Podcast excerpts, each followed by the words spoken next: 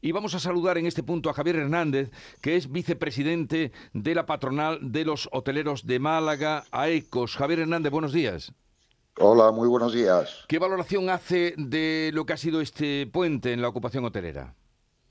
Bueno, en general el cierre del puente ha sido, ha sido positivo. Aquí eh, en la provincia de Málaga, en los establecimientos hoteleros de media hemos cerrado eh, con un 69,18% de ocupación.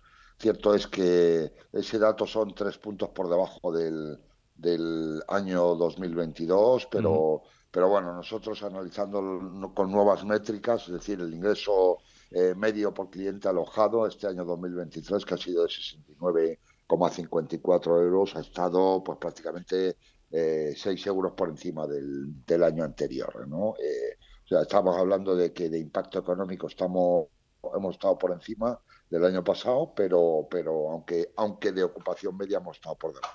Estos datos hacen prever que la Semana Santa pueda ser buena, mejor. Sí, bueno, nosotros esperamos un año bueno. Todavía es pronto para hablar de Semana Santa. Hay que tener en cuenta que todavía, eh, todavía, pues prácticamente estamos eh, a, a, un mes y diez días vista de la Semana Santa y por lo tanto, como cada vez las reservas son más, son con menos antelación, pues es dificultoso todavía vaticinar. Pero sí que es cierto que nosotros hemos hecho estimaciones en, en, el, en, el, en el mes de marzo y, y bueno, pues los porcentajes de ocupación ya están por encima pues prácticamente del 69%, cosa que cosa que es muy positiva y además pues el cierre de febrero pues ha estado pues por encima prácticamente del año anterior cinco puntos eh, lo cual es muy positivo, es decir, eh, hemos cerrado febrero con un 67% de ocupación, que es una ocupación para, para esta temporada eh, pues baja, que es febrero, pues bastante alta.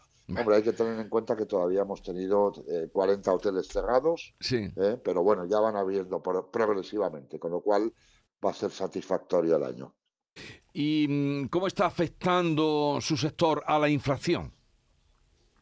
Bueno, aquí sí que es cierto que en la línea de flotación de la rentabilidad de los establecimientos, pues está afectando negativamente no solo la inflación, sino también pues la subida de tipos de interés. Eh, eh, el Euribor, hay que tener en cuenta que tras la pandemia eh, los hoteles han, han, han procurado financiarse eh, pidiendo préstamos para poder sobrevivir y, y, y bueno, eso, la subida de tipos de interés, como no ha afectado, no solo afecta a las familias, uh -huh. sino, sino también en este caso a las empresas.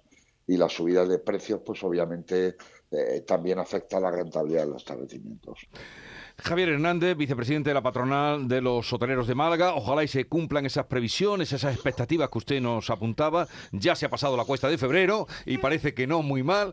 Así es que lo mejor está por venir. Gracias por atendernos. Un saludo y buenos días. Muchas gracias, buenos días, un saludo a ustedes.